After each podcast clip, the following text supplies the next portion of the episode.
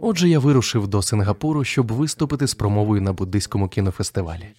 Як завжди, я не готував промову заздалегідь, а говорив про те, що запам'яталось із того моменту, як 36 чи 37 років тому у Таїланді. Я став буддийським монахом. Мені показали примірник однієї тайської газети. Хоча тоді я ще не так добре, як зараз, знав тайську мову, комікси читати полюбляв. Тож побачив я комікс, і був у ньому персонаж на ім'я Супермонах. Мило чи не так, 36 чи 37 років тому. Був той супермонах, схожий на супермена та інших супергероїв. Як супермен вмів літати, так і супермонах міг ширяти в повітрі, мав різні надзвичайні здібності, рятував потяги від зіткнень і літаки від падінь на землю. Зміг врятувати купу людей і від поганих хлопців. Але на відміну від сучасних суперменів чи подібних супергероїв, які тих поганих хлопців або вбивають, або відправляють до в'язниці навіки, супермонах навчав ворогів п'яти обітниць буддизму, допомагав їм змінитися на краще. Вони навіть могли приєднатися до спільноти Сангха, стати монахами, а це вже справді щасливий кінець. І жодного насильства. Мудрість і співчуття, а не насильство, можуть розв'язати всі проблеми світу. Яка ж це прекрасна ідея? Однак ви знаєте, я все ще бачу в пресі тих самих супергероїв, що й раніше: ті самі Бетмен, Зелений Ліхтар, Флеш і їм подібні персонажі з мого дитинства. Вони все ще тут, тільки про них знімають кіно. Як на мене, після буддийського кінофестивалю має з'явитися ще один справжній буддийський фільм про супермонаха. Знаєте, я ось так підкидаю людям ідеї, здається, даремно. Але трапляється на подібних зібраннях можна зустріти цікавих людей. Після моєї промови встає людина, підіймає руку, як для запитання, і каже: Мій колишній чоловік працює в Стівена Спілберга на студії DreamWorks. Ввечері напишу йому про вашу ідею. Отже, якщо за пару років ви побачите новий фільм кіностудії DreamWorks Супермонах, де консультантом буде зазначений Аджан Брам, будете знати, як це сталося. Мені це здається чудовою ідеєю.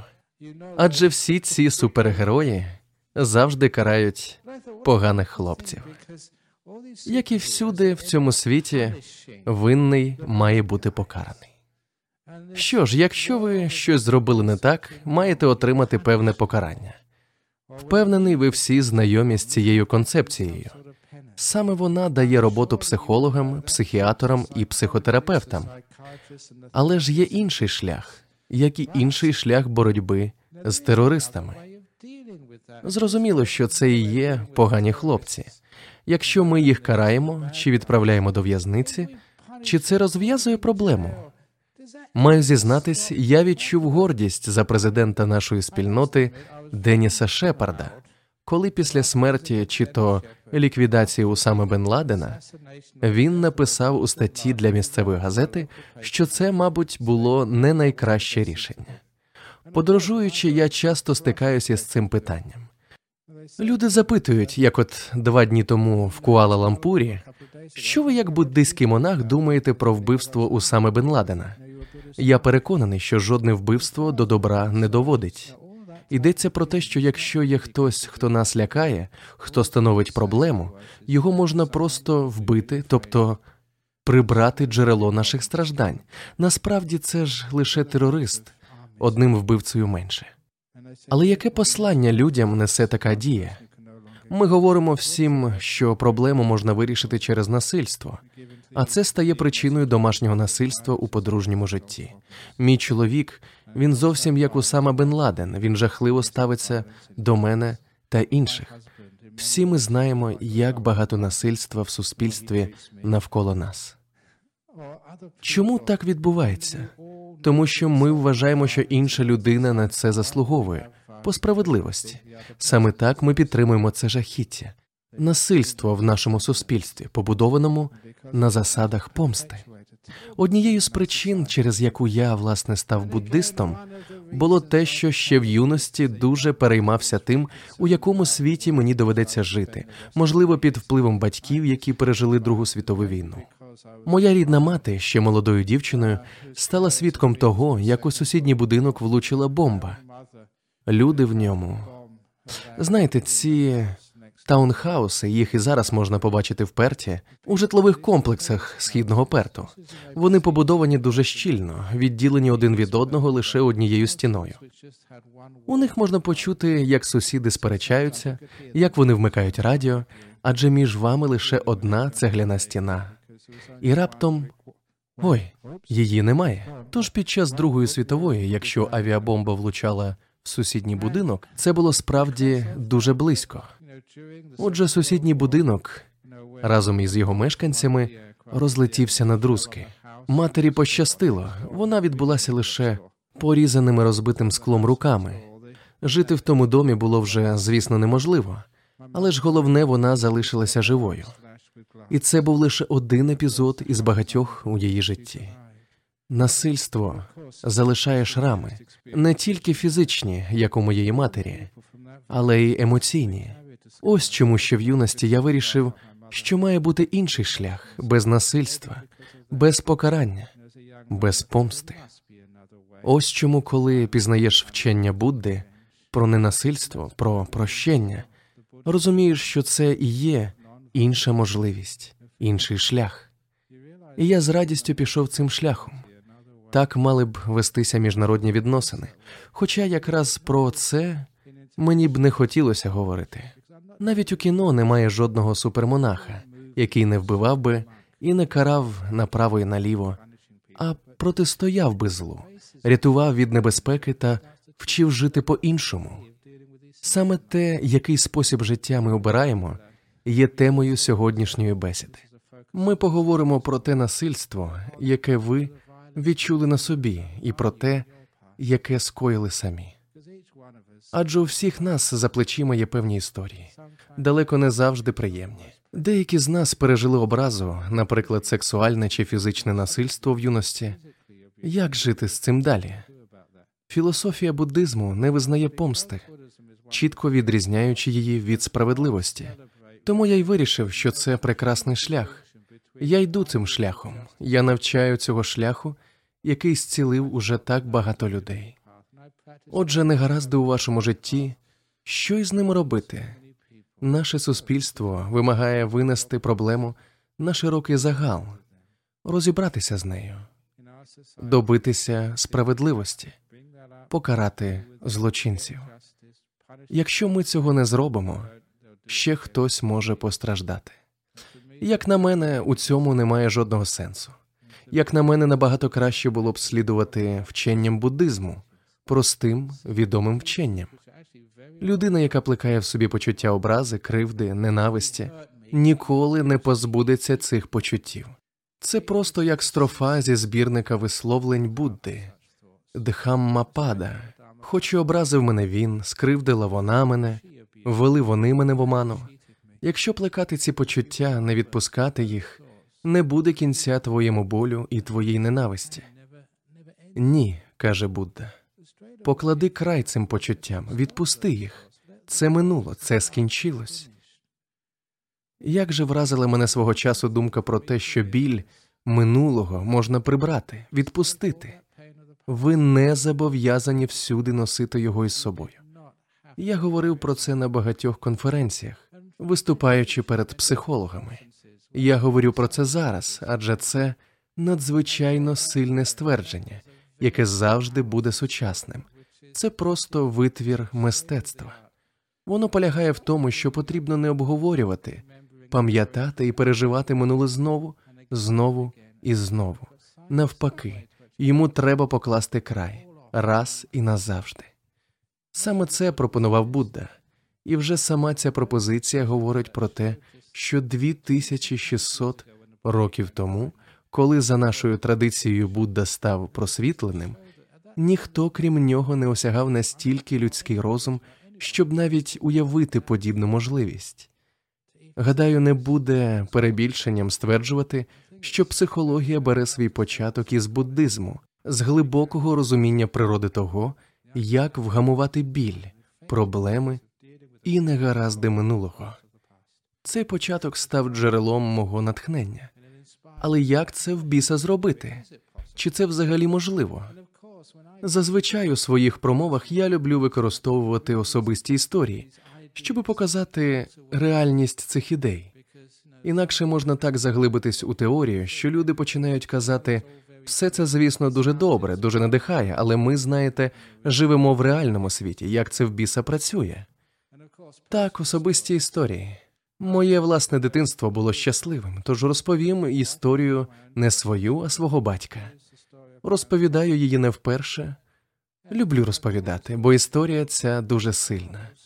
Отже, мій батько народився в Ліверпулі невдовзі після Першої світової війни. Зростав він у часи депресії, або як він сам це називав, ГФК глобальної фінансової кризи. Навряд чи можна з чимось порівняти ті дні, коли люди голодували, насправді не мали нічого поїсти, навіть працюючи. А зберегти роботу тоді було справжньою удачею, зі слів мого батька і діда, так як вони про це розповідали. У той час ніхто і гадки не мав ні про які соціальні виплати від уряду, жодних гарантій безпеки з боку держави. Виживали не всі. Відсутність житла, голод, діти, які народилися ще за добрих часів. Грошей бракувало навіть на них.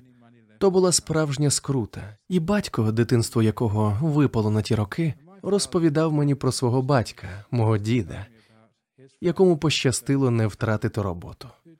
Він був сантехніком. Він завжди знаходив роботу, адже сантехніки завжди комусь були потрібні. Але коли йому врешті платили, життя було просто безпросвітним, ніякого майбутнього, жодної надії. Навіть сексуальні стосунки з дружиною моєї бабусею означали для нього лише одне: ще одну дитину, тобто ще один голодний рот, ще один тягар на шиї. Контрацепції ще не було. Тож його життя проходило між роботою і пабом після чого він приходив додому п'яним майже щовечора. І тоді згадував тато, зачувши, що батько, тобто мій дід по батьківській лінії повертається, треба було якомога швидше ховатись якнайдалі з його шляху, бо той хапався за важкий шкіряний ремінь і лупцював першу ж ліпшу дитину, яка траплялася під руку. Потім кидався на матір. Страшне жорстоке домашнє насильство з боку безнадійно п'яного чоловіка. Так, таким було дитинство мого батька, і пройшло чимало часу, перш ніж я витяг це з нього. Адже знаєте, дитиною я часто запитував, якими були твої мама і тато? Що ти робив? Мене зацікавило моє коріння, і зрозуміло, чому пройшло багато років, перш ніж він наважився розповісти мені про те, як його виховували. Пам'ятаю його слова. Він повторював це багато разів, щоразу як він опинявся під тим ременем п'яного батька, побитий абсолютно ні за що, покараний без жодної провини. Він обіцяв собі. Щоразу, як той ремінь бив по ньому, він казав собі: мабуть, у мене теж будуть діти. Якщо я колись матиму дітей, ніколи в житті не робитиму з ними такого. І дійсно. Багато років по тому він зустрів мою матір. Ми, двоє дітей, знали його як найдобрішу у світі людину. Навіть пустощі не могли змусити його підняти на мене руку. Тоді я не розумів чому. Тепер, звісно, розумію. Через ось ту самому собі дану ще в дитинстві обіцянку. Він добре знав, що таке біль, і не лише фізичний, але й емоційний, і розумів, що так дитину виховувати не можна. І після стількох років можна сказати, що це спрацювало. Ані я, ані мій брат не знали насильства. Він пережив образу, жорстоку образу, і не хотів перенести її на своїх дітей. Вона залишалась з його поколінням. Чому? Тому що він осмислив цю образу, усвідомив, чим вона насправді була. Розуміючи, якого болю йому було завдано, він виявився достатньо мудрим, щоб сказати Я ніколи так не зроблю. Інколи, коли ми ображені, коли нам боляче, чому б нам не вчинити так само? Хай як нам було боляче, як сильно ми страждали, втративши довіру до близької людини, чого ми могли б навчитись? Замість того, щоб переносити скоєне над ними насильство на інших, замість кривдити інших, ми маємо сказати собі: я так ніколи не зроблю. Я знаю, як це боляче. Я ніколи не вчиню так з іншою людиною. Це те, чому мене навчили в буддизмі. Ми усвідомлюємо біль, ми пробачаємо його. Ми не відповідаємо насильством на насильство. Ми вчимося на тому, що відбулось. Ми вчимось. Ми розвиваємось. Ми стаємо набагато кращими, ніж були до того. Мій батько знав, що означає любити. Я бачив його любов. Він навчив мене любити, незважаючи на те, яким жахливим було його власне виховання. Про що це говорить? Про те, що батько діяв згідно з вченням Будди. Він зробив мені боляче, образив мене, обманював мене, але я не вилікую свою ненависть, свою злість, не впораюся з ними, якщо буду і далі плекати ці думки. Він зміг відпустити ці думки, і в його ставленні до мене вже не було місця насильству. Це був його спосіб перемогти біль минулого. Звісно, найперше, що нам потрібно, це визнати те, що відбулось. Ми нічого не приховуємо, нічого не заперечуємо. Чесність або істина є першим кроком на нашому духовному шляху.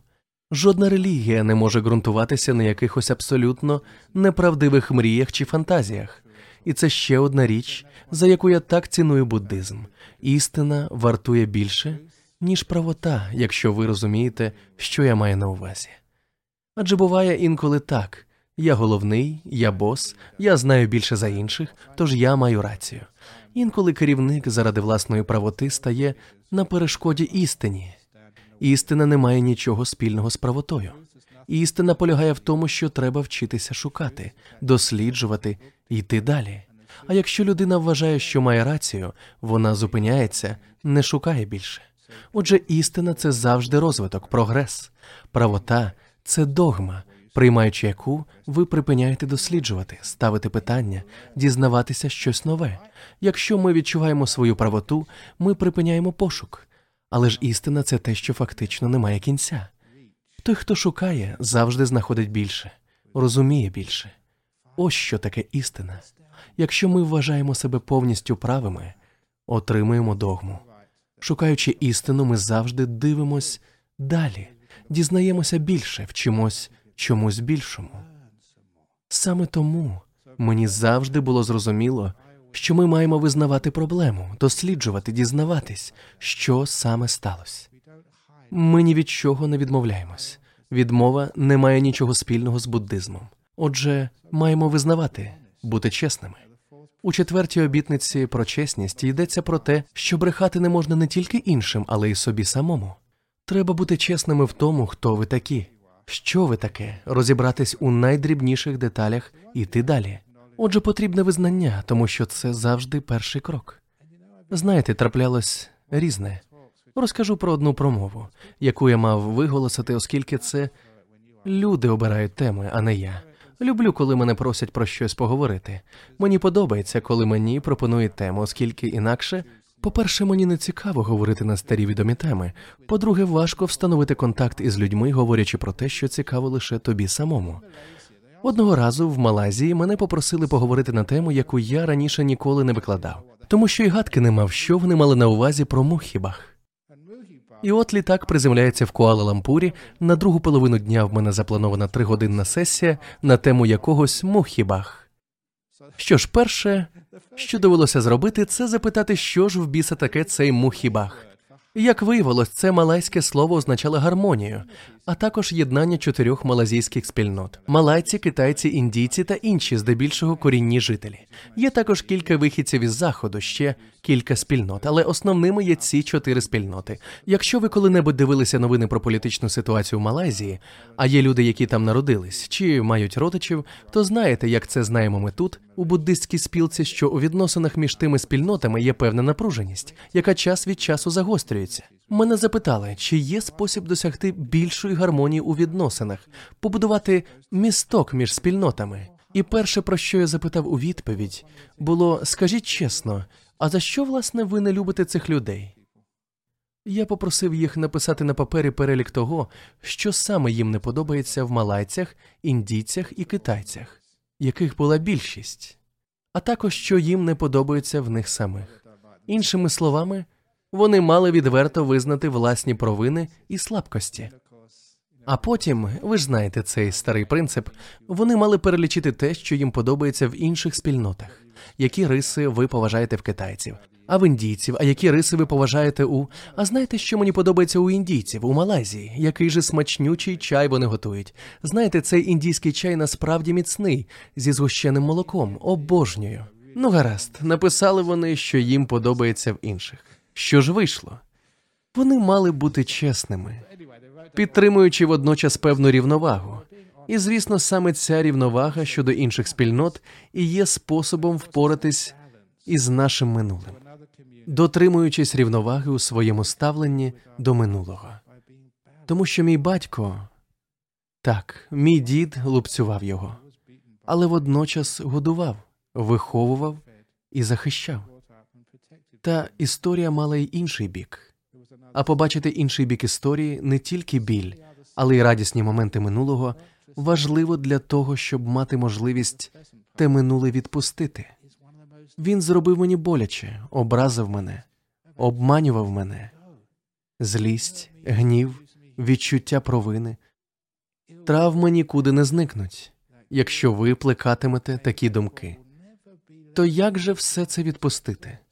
Будьте правдивими, вставлені до минулого, чесними до минулого, але нехай ваша чесність побачить і інший бік історії. Він був добрим до мене, дбав про мене, піклувався про мене, крім того, що бив. Ось тоді з'являється можливість відпустити. Ми можемо відпустити минуле, коли відчуваємо, що воно того варте. Так, люди часто запитують яким дивом можна пробачити комусь на зразок, скажімо, у саме Бен Ладена.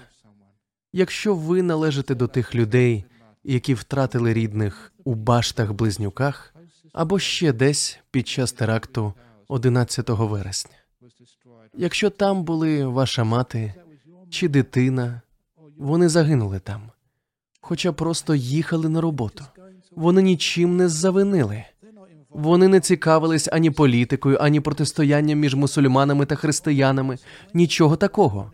Просто звичайні собі люди, які вранці їхали на роботу і були вбиті, бо так вирішив той проклятий Осама Бен Ладен.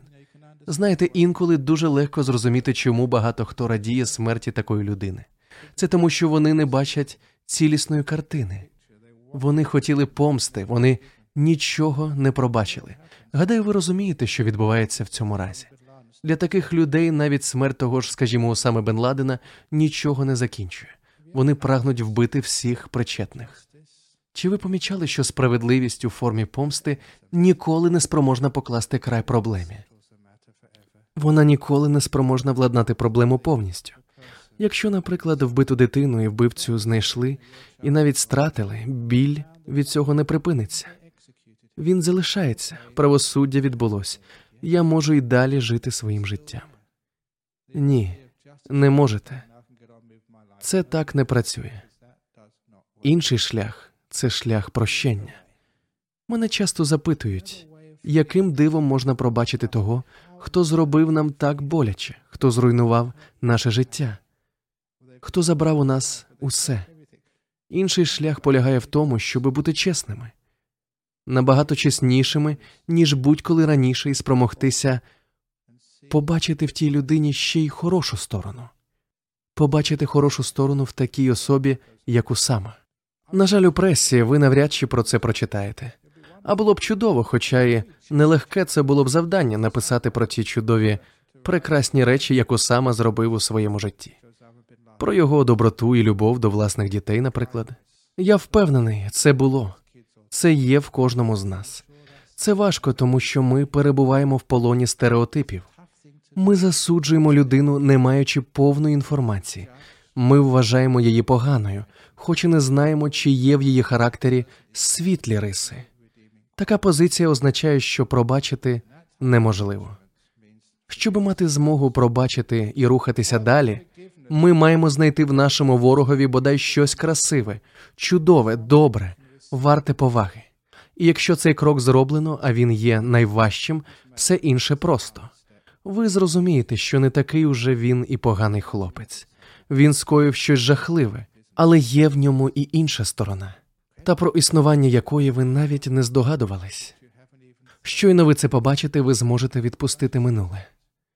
Чому ми не бачимо цю іншу сторону в людині, яка зробила нам боляче, ввела в оману, образила нас? Якщо бачите, можете і простити. А коли ви прощаєте, це, звісно, не прибирає біль від того, що сталося у минулому, але звільняє вас від того болю. Іншими словами, це може вас чомусь навчити, сприяти вашому зростанню, вашому розумінню того, чому такі речі відбуваються в житті. Чому знайшлася людина, яка била мого батька? Чому знайшлася людина, яка вважала за потрібне з якоїсь причини влаштувати смертельний вибух? Чому вам збрехали? Чому ваш партнер вам зрадив? Чому так сталося, що хтось вас покинув? Чому вас безпідставно звинуватили, зруйнувавши вашу репутацію? Навіщо вони так вчинили? Коли ви зрозумієте причину, ось тоді впевнений, ви зможете простити. Прощення дає нам змогу звільнитися від минулого. І йдеться не тільки про інших, ми маємо вміти прощати і собі також. Мені часто траплялося бачити маленьких дітей, які називають себе нічого не вартими, повністю зіпсованими. У нашій спільноті є діти зі схильністю до суїциду. Ми про це говорили нещодавно. Як вони можуть так думати? Знову ж таки, через наше суспільство. Причина коріниться в тому, що колись правосуддя було нічим іншим, як помстою. Люди погані, отже, мають бути знищені. Тобто, якщо у ваших очах я гірший за вас, мене треба знищити. Усе це призводить до надзвичайних психологічних страждань. Гадаю, кожному з вас знайоме відчуття незадоволення собою. Інколи здається, що ви дійсно погані. Чому? Через усе те, що з вами сталося. Чому це сталося саме зі мною? Мабуть, я поганий, я справді жахливий. Звісно, цей гнів, ця депресія, спрямована на самого себе, є нічим іншим, як відчуттям провини. Така психологічна безвихідь є, на мою думку, абсолютною нісенітницею. Відчуття провини за те, що ви начебто зробили. Навіщо? По-перше, це не має сенсу. Я раціоналіст. Я був ученим. Час від часу ви відчуваєте провину. Це змушує вас думати, що я накоїв, чому я так вчинив. Треба було б діяти інакше. Ви не знаєте, чи могли б діяти інакше. Ви не знаєте, до яких наслідків це могло б призвести. Минуле є минуле. Ви не знаєте, що могло б статись. Можливо, те, що ви зробили, якраз і було найкращим варіантом. Ну не знаю, розповім краще ще одну стару історію, яку вже розповідав десь шість тижнів тому. Якщо ви її не чули, знайте, що це історія хороша. Вона має стати в пригоді в щоденному житті і спілкуванні з людьми. Допоможе вирішити вам багато проблем. Ця історія про короля, який вирушив на полювання. Знаєте, я як той хороший тато, який завжди готовий розповісти діточкам добру казку, але ця надто вже сильна. Отже, вирушив король на полювання і на полюванні поранив палець. Поранивши палець, він покликав лікаря, якого завжди брав із собою на полювання, і каже: Лікарю, поглянь, я поранив палець. Той оглянув палець і перев'язав. А король усе питає: чи все буде добре? Це ж мій палець. Усе перепитував, чи все буде гаразд. Лікар відповів: Добре, погано, хто знає. Звучить досить мудро, чи не так? Але король був не в захваті від такої відповіді. Ну що ж, повернувся він до палацу після веселого полювання, і виявилось, що палець уже зовсім червоний, бо потрапила інфекція. Знову покликав король лікаря і каже: погляньте, усе набагато гірше. Лікар зняв пов'язку, оглянув палець, змазав якоюсь мазю і знову перев'язав. І знову король запитав: чи все буде добре? Чи все буде добре? І знову почув у відповідь: Добре, погано, хто знає. Король трохи занепокоївся, але був дуже зайнятий, тому відпустив дурнуватого лікаря. Але за кілька днів усе стало так погано, що палець довелося відтяти. Так далеко зайшло зараження. У наш час, якби таке трапилось із вами, ви б, мабуть, подали на лікаря позов до суду, ще й отримали б компенсацію. Тоді ніхто позовів не подавав, а таких лікарів просто кидали до в'язниці глибоко під палацом. Тож кинув король лікаря до в'язниці і сказав: Дурний ти лікарю, поглянь, що сталося з моїм пальцем. А все ти з отим своїм добре, погано, хто знає. І як тобі тепер у в'язниці? А лікар знов за своє добре, погано, хто знає. Дурний лікарю, тут тобі й залишитись. Залишив король лікаря у в'язниці, а за два тижні, коли його рука загоїлась, повернувся до улюбленої розваги, до полювання. Цього разу він так захопився, наздоганяючи здобич, що загубив своїх супутників і опинився сам один далеко в лісі. Блукав він, блукав і потрапив до рук лісового народу, місцевих жителів. Не міг він нічого проти них вдіяти. Схопили вони його, і гадки не маючи, що перед ними король. Того дня мали вони якесь свято, тому відвели його до свого жерця, щоби принести жертву комусь зі своїх богів, людську жертву. Короля зв'язали, і жрець вже промовляв свою абракадабру і вистрибував ритуальний танець. Потім дістав гострий ніж, щоби принести короля в жертву. Але в останню мить, у найостаннішу мить, він помітив, що королю бракує пальця, і заявив: Зупиніться но. Коли вже приносити жертву, то вона має бути ідеальною. А цей чоловік не ідеальний. Йому бракує пальця. Відпустіть його. Отже, не маючи одного пальця, король не міг бути ідеальною жертвою і залишився живим. І зрозумів король, яка ж мудра людина той лікар. Я втратив палець, але якби не це, то втратив би життя. Отже, щойно знайшовши дорогу до свого палацу, він одразу ж пішов до в'язниці, де сидів лікар, відімкнув замок і сказав: Пробач мені, я і гадки не мав, наскільки ти мав рацію. Він розповів лікарю, що з ним трапилось, і додав: Добре, що я залишився без одного пальця, інакше мене б уже і в живих не було. Але лікар усе ще здавався засмученим. Король почувався винним, тож він ще раз перепросив лікаря. Пробач мені, погано я вчинив, кинувши тебе до в'язниці. На що лікар відповів, що значить погано? Це дуже добре, що я весь час був у в'язниці, і скажу тобі чому.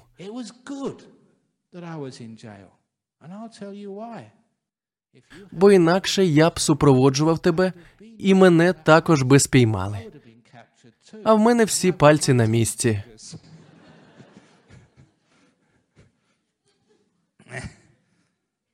Як я й казав, чудова історія. Хіба не вірно це? Добре, погано? Хто знає? Все те, що сталося з вами в минулому, що змушує вас почуватися винними чи гніватись, це ж усе відбулось. Чи дійсно все це так погано? Якщо ви досить мудрі, щоби зрозуміти цю історію, ви побачите, має значення, що саме ви зробили. Добре, погано, хто знає. Що, якби ви пішли іншим шляхом?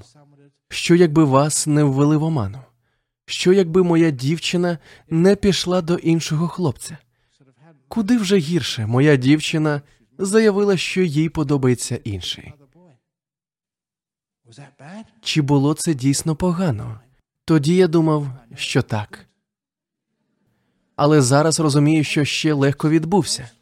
Міг вскочити в справжню халепу. Міг би бути зараз одружений втретє, мати дітей, іпотеку і головний біль. Але я монах. Я вільний. Я зустрів би ту дівчину зараз, сказав би дякую, що кинула мене. Отже, усе, на що ви сердитесь, ви думаєте, що хтось зробив вам боляче, образив вас, обдурив. Є чудовий спосіб сприйняття всього цього. Добре, погано, хто знає. Якби не той біль, я не став би тим, хто я є сьогодні. Я б не зміг стільки дізнатись, не мав би можливості зростати, не пізнав би так глибоко життя. Ви розумієте, мудрі люди це зовсім не улюбленці долі, що отримують від життя одне лише задоволення. Справжня мудрість народжується з болю, життєвих мук та негараздів. Ось як ми стаємо мудрими. Але в тому то й полягає диво, що водночас ми вчимося прощати і любити без жодних умов. Тож весь біль нашого минулого, усі негаразди, усі травми це, так би мовити, добриво, на якому зростають співчуття і справжня любов.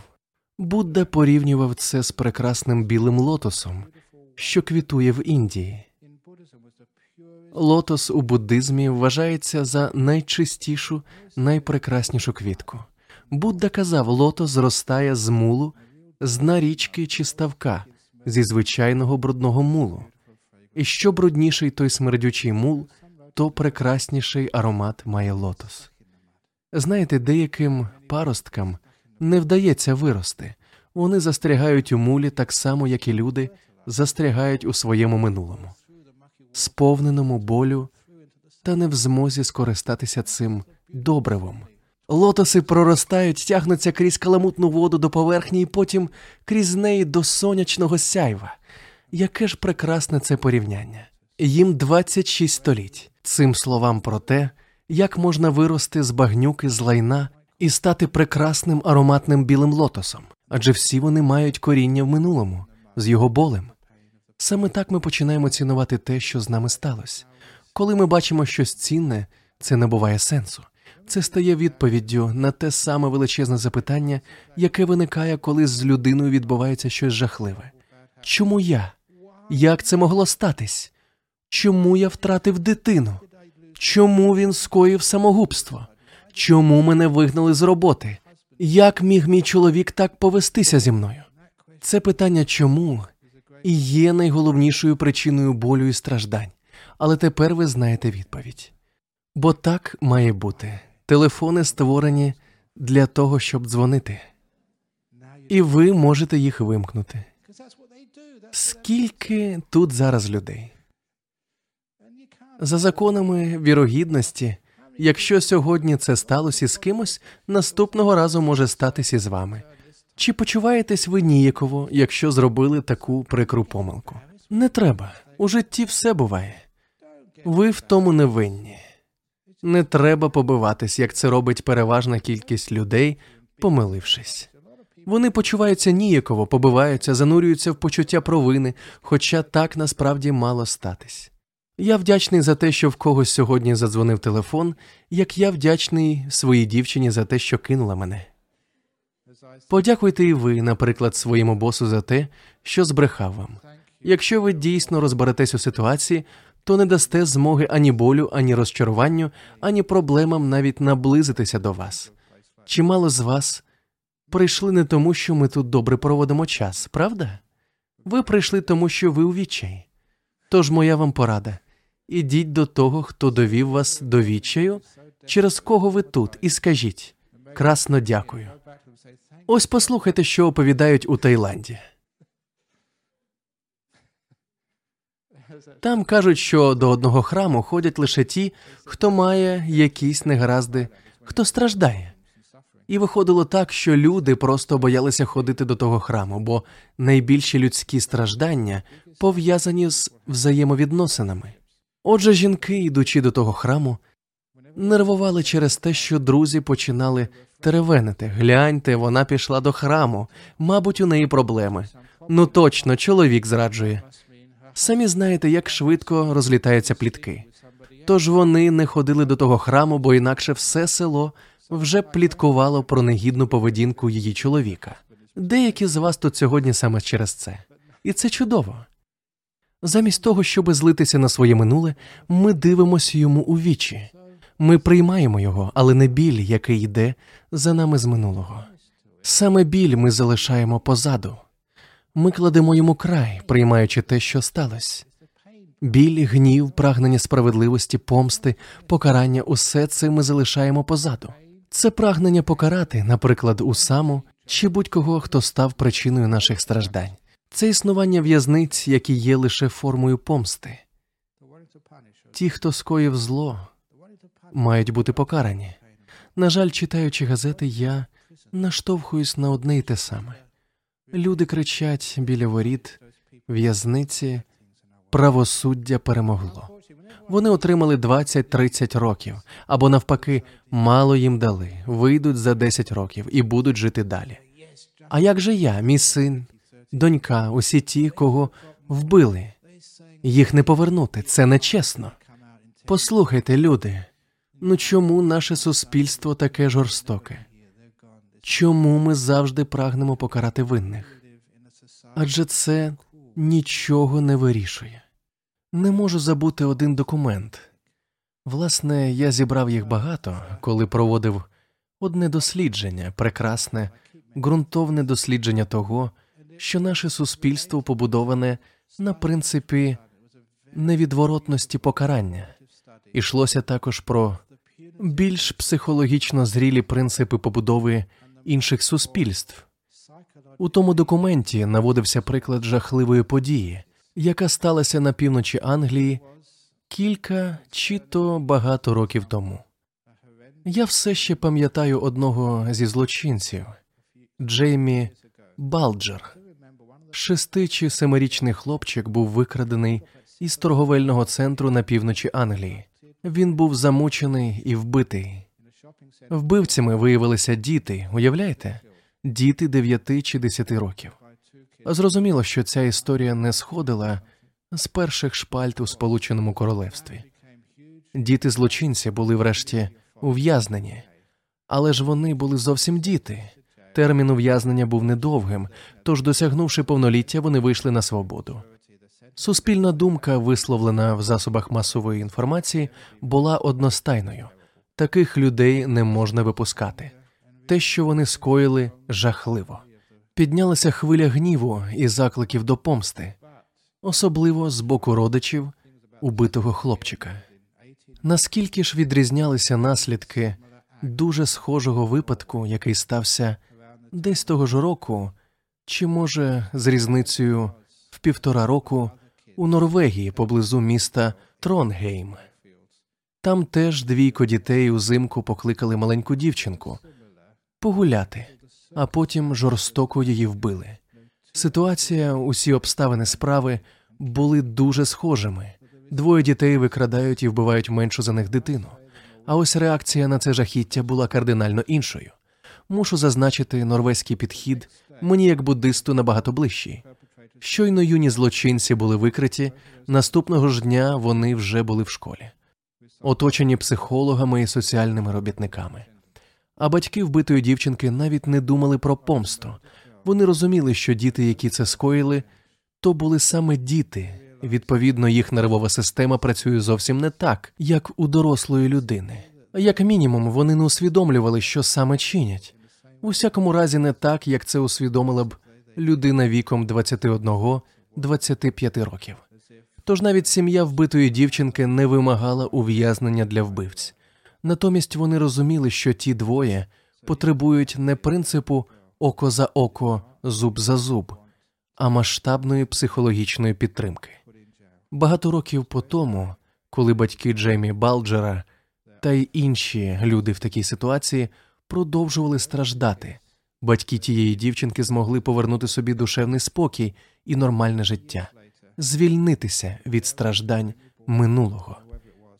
Доки ми налаштовані на покарання, сповнені гніву, відчуття провини, коли ми відмовляємось відпустити від себе минуле, оскільки прагнемо правосуддя, ми не можемо стати вільними.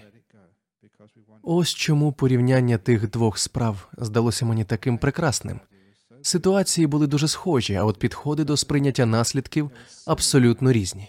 І це якраз і є прикладом того, що ми маємо робити з нашим болісним минулим. Якщо ви прагнете покарання, якщо ви відчуваєте провину чи гнів, якщо ви прагнете зробити боляче своєму кривднику або навіть собі через те, що сталося у минулому, ви не залишаєте собі шансу на звільнення. Так сказав Будда ще 25 чи 26 століть тому. Та заради ж усього святого. Інші релігії побудовані за принципом покарання, тобто Бог карає за зло. Уявляєте, у буддизмі навіть немає слова для позначення концепції зла. Дурість, нестача розуму, але не зло. Бачите, є різниця.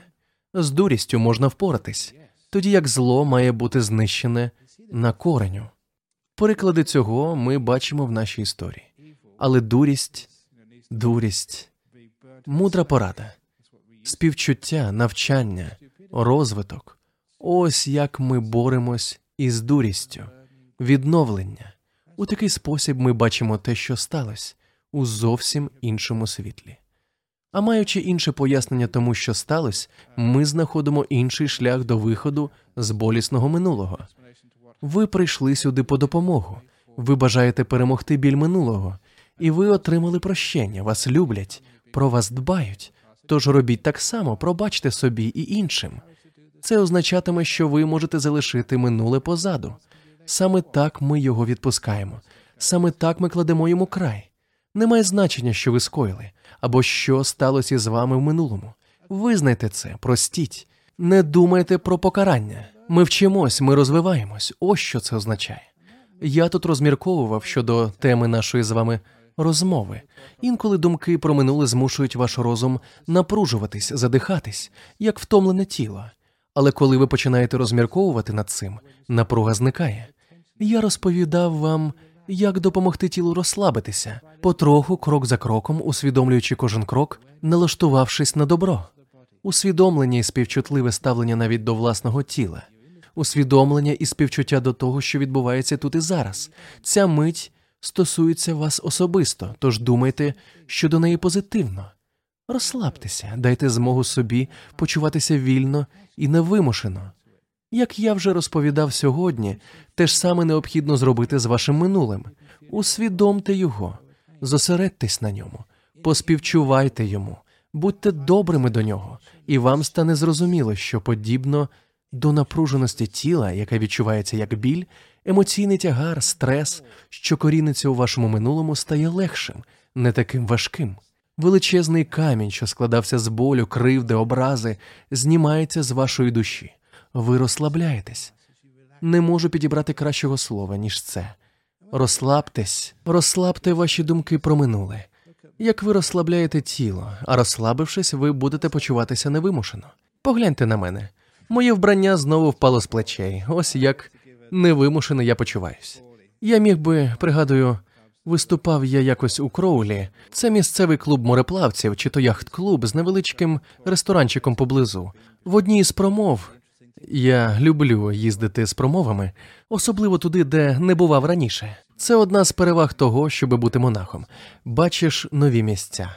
Була там група посадовців із Перту, які раз на місяць зустрічаються в яхт-клубі, вечерюють, випивають, таке інше.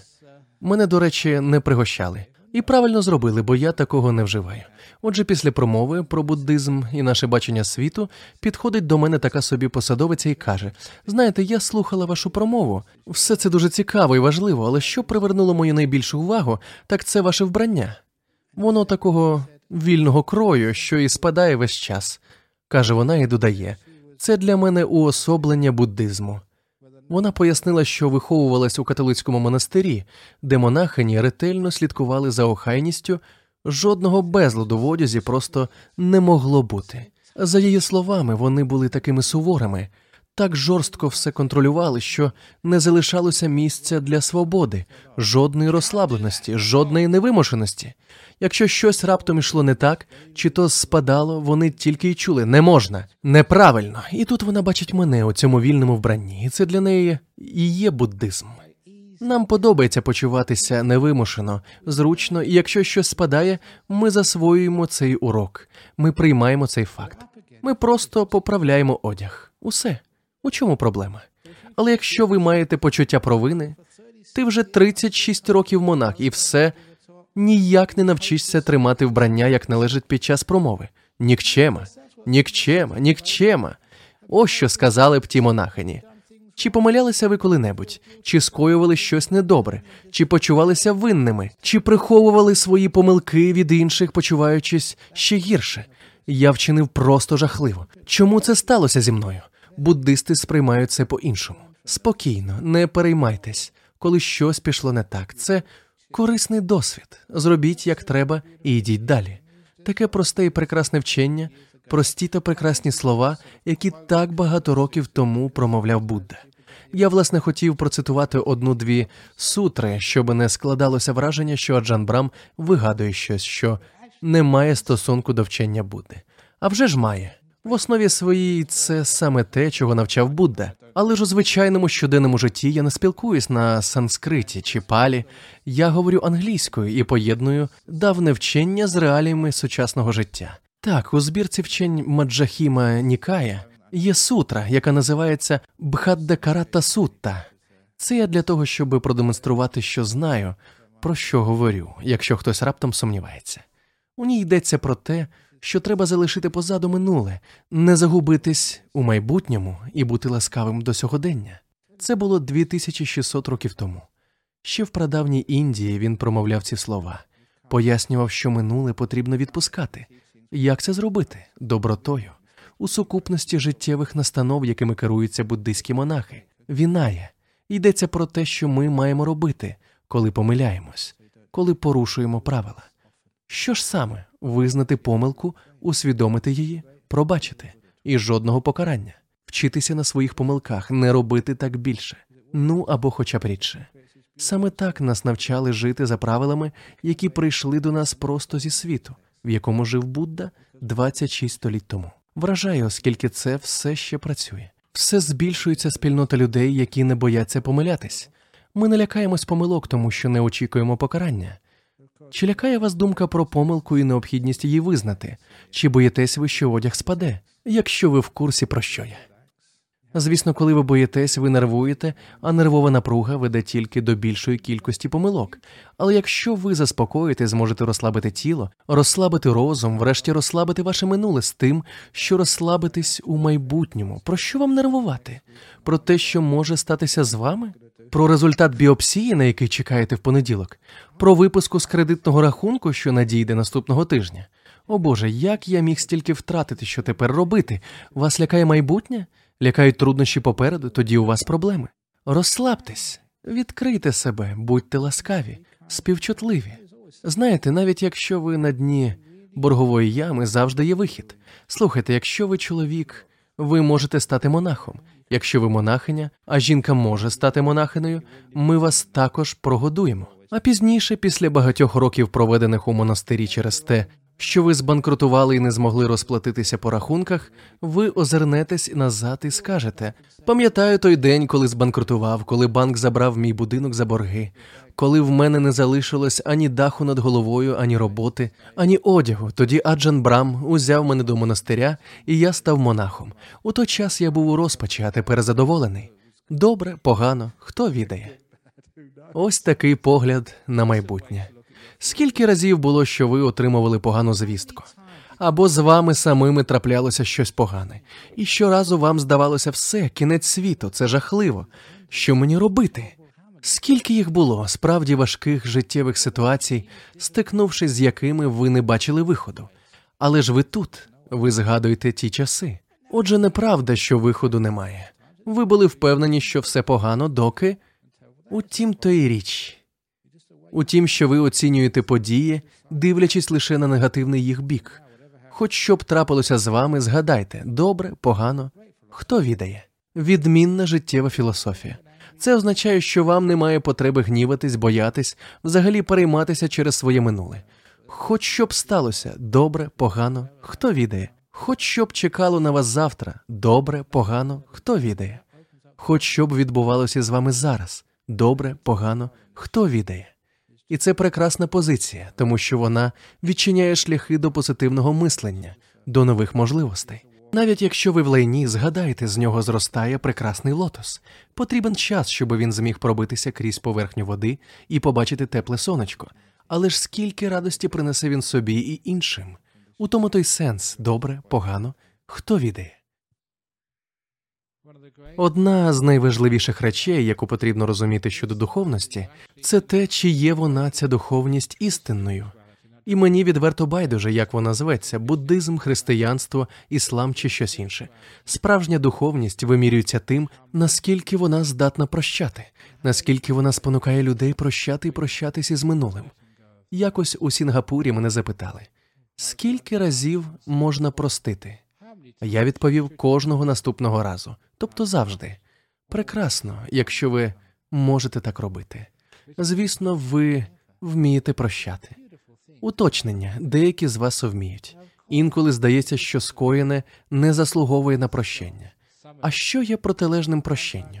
Помста або те, або інше. Ви або прощаєте, або мститесь. Хочеться зробити боляче, провчити, змусити заплатити. Та розмова, про яку я говорив, скільки разів можна простити, кожного наступного разу є фактично цитатою, знаєте, з тих висловів, які люди вписують у календарі. Я наводжу багато висловлювань, люди просять ще, тому я і згадав про кожного наступного разу. Ось тільки це висловлювання так і не потрапило до календаря. Не знаю чому. Одне з моїх найулюбленіших висловлювань це не шукайте помсти, карма і так дістане всіх покидьків. Не знаю, чому не всім воно до вподоби, адже гадаю, не згрішу проти істини. Ми всі так говоримо вдома. Люди про це пам'ятають. То навіщо ж прагнути помсти?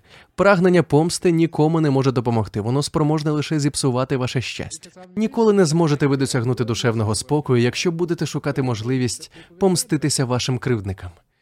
Як же чудово, що ви можете прощати, що вам дозволено прощати, що вам воздасться за вміння прощати, що прощення це шлях до зростання.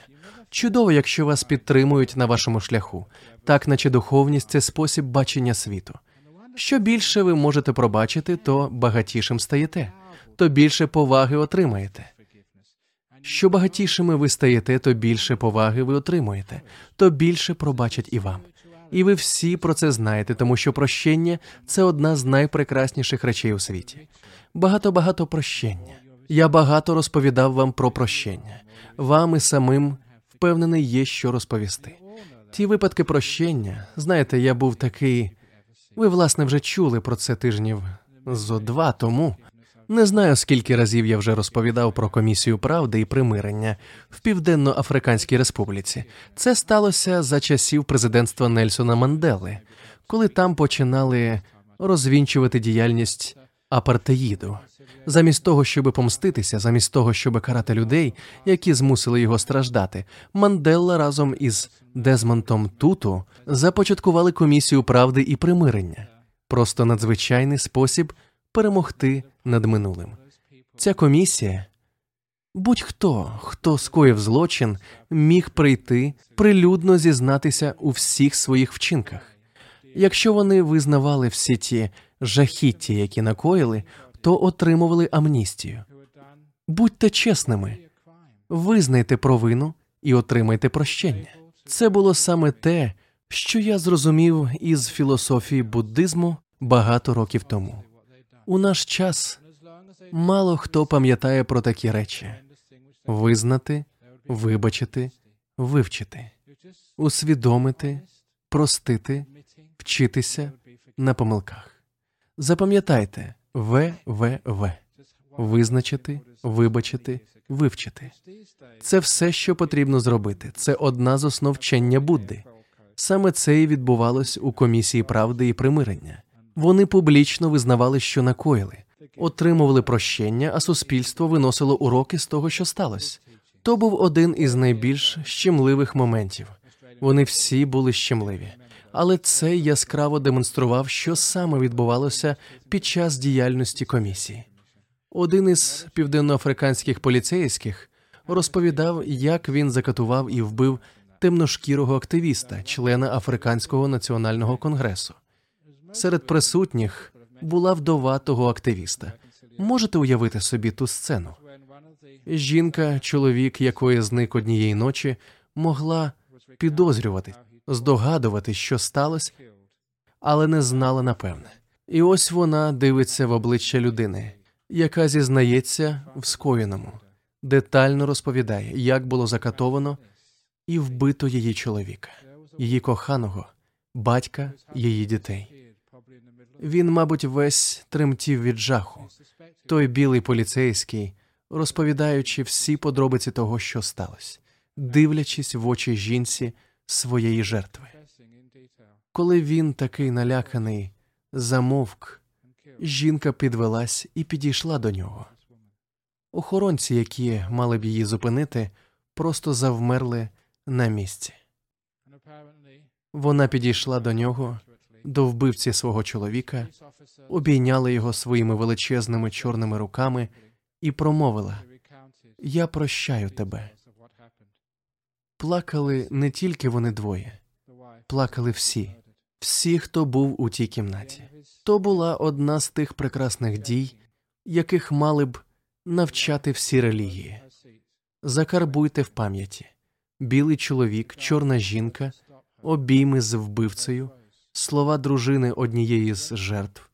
Я прощаю тебе. Це прекрасно. Як же багато можна навчитись із цієї сцени? Вона зробила людей кращими, показала, що жахіття не повинно повторюватись. І йдеться не тільки про традиційне більше так не роби, а про те, щоб навчитися дійсно співчувати, стати дійсно мудрими і зробити крок уперед. Якщо та жінка змогла пробачити вбивцю свого коханого, чому ж ви не зможете пробачити набагато менші провини? Це можна зробити. І як же прекрасно, що це можливо, то чому б так і не зробити? Пробачте. Річ у тім, що коли ми дійсно прощаємо, ми відпускаємо від себе минуле. Усе можна владнати. Ви тільки уявіть, скільки думок, дій, хвилювань, планів, і скільки головного болю ви тримаєте в собі, коли прагнете помсти. Але щойно ви скажете прощаю, ви покладаєте цьому край. Вам більше не треба буде цим перейматись. Ви звільняєтесь від жахіть минулого, які виїдали вас зсередини, які могли б спричинити рак чи інші хвороби. Ви вільні. Ви можете спокійно жити своїм життям у мирі із собою, тому що ви примирилися зі своїм минулим. А ось ще одна історія двох австралійських солдатів, які зустрілися через багато років після Другої світової війни. Обидва брали участь в обороні Сінгапуру, обидва свого часу потрапили до табору військовополонених. Отже, зустрілися вони, і один запитав: А ти пробачив японців усе те, що вони скоїли з нами і нашими друзями? Ти що ніколи? Як таке можна пробачити? відповів інший. А ти? І почув у відповідь: Я пробачив ще багато років тому. А ти, виходить, усе ще подумки в таборі. Люблю цю історію, бо щойно ми прощаємо. Щойно він пробачив тим охоронцям, тим солдатам усе, що вони заподіяли йому і його друзям у Чангі або на дорозі смерті, тайсько-бірмінській залізниці. Ті, хто ще не пробачив, досі відчували ті катування. Вони все ще в таборах. Вони не можуть бути щасливими. На відміну від них, їх друг відпустив від себе минуле, звільнився від нього. Хоч що б вам коли заподіяли, це не має обмежувати ваше щастя. Яке б зло не затьмарювало ваше минуле, воно не має стати для вас тюрмою. Навіть якщо ви самі скоїли щось погане, нехай це вас не хвилює. Я, звісно, говорю не про злочин, не про протизаконні дії, а про шкоду і біль, які ви заподіяли іншим людям. Навіть не уявляю, як багато людей почуваються винними перед близькими. Мені, наприклад, і досі соромно за те, як я вмикав на максимальну гучність платівки Джиммі Гендрікса, тоді як мій батько намагався послухати сенатору. Не був я хорошим сином. Коли я був дитиною, я продавав енциклопедії та ніколи не приховував, що вважав її макулатурою. Досі не знаю, чому люди їх купували. Ну і неслухом же я був. А навіщо? Так легко відчути провину за найдрібніші помилки. Чому просто не залишити їх у минулому, зробивши висновки і не йти собі далі? Щойно ви це зробите, зможете звільнитись і стати щасливими. І це далеко не дрібниці. Дійсно, праведна, добра людина має бути вільною. Ми не можемо нічого переробити. Ми не можемо змінити наше минуле, але ми можемо змінити наше ставлення до сьогодення. Я багато разів переконувався, що саме зміна ставлення і є ключем до щастя і свободи. Треба знаходити щастя і свободу в цьому світі, а не намагатися його змінити. І тоді щастя чекає на нас у майбутньому. І це не просто відмовка.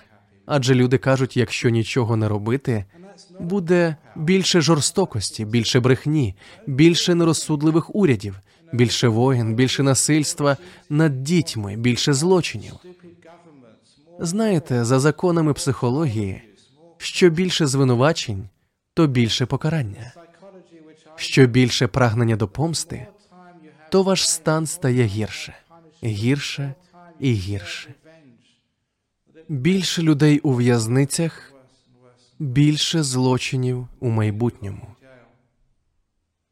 більше покарання, більше почуття образи. Що швидше ви пробачите, то швидше прийде відновлення не тільки для жертв, але і для винуватців скоєного. Біль, який вам спричинили, це наче тюрма, але це тюрма, двері якої відчинені, завжди відчинені. Просто ми інколи не знаємо, як вийти. Просто інколи нам здається, що ми не маємо виходити. Кажу вам, виходьте, звільніться, відпустіть минуле.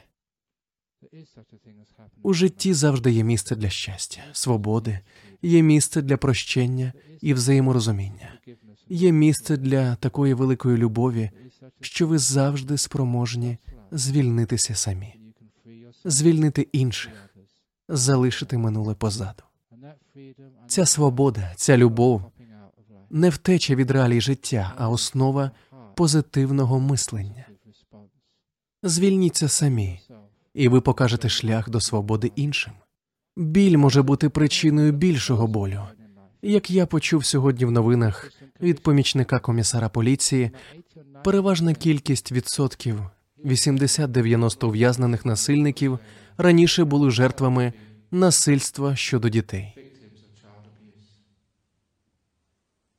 Вони не змогли пробачити заподіяне їм зло, не змогли відпустити минуле, не змогли звільнитись і опинились у в'язниці, оскільки і самі скоїли злочин.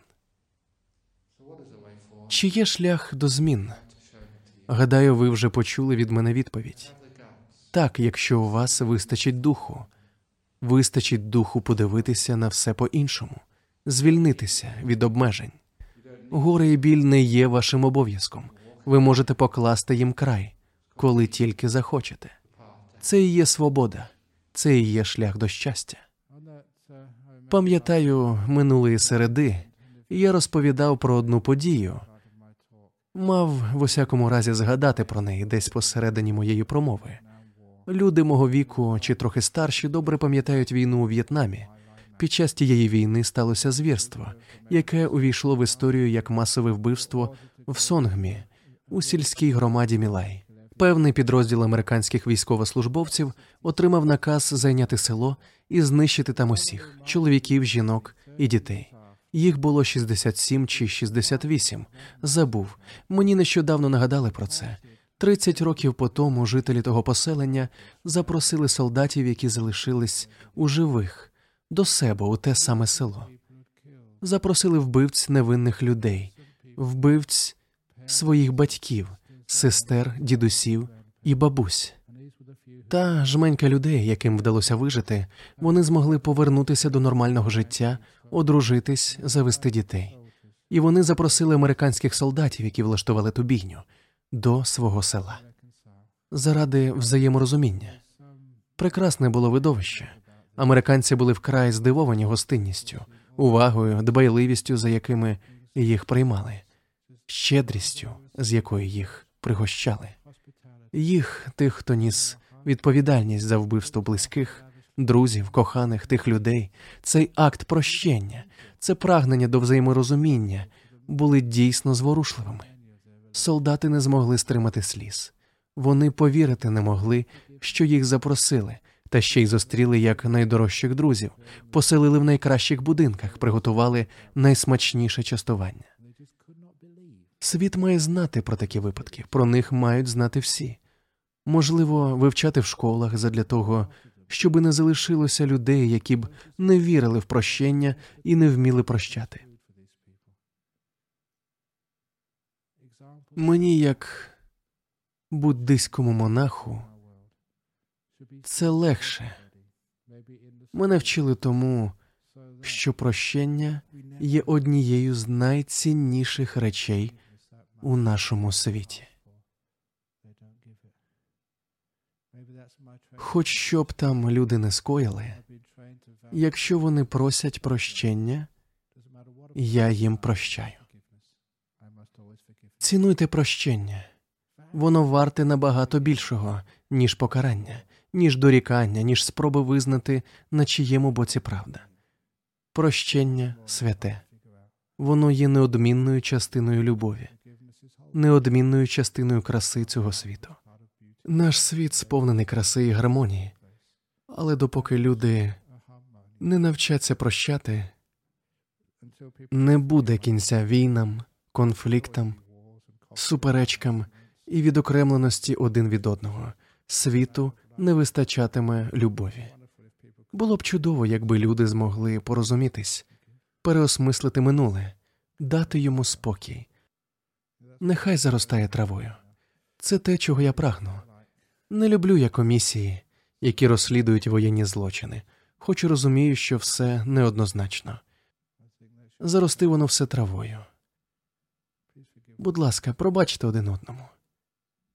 Дайте спокій минулому, станьте друзями. Немає значення, що вам заподіяли. Доки ви не залишите це в минулому, не буде кінця конфліктам на землі.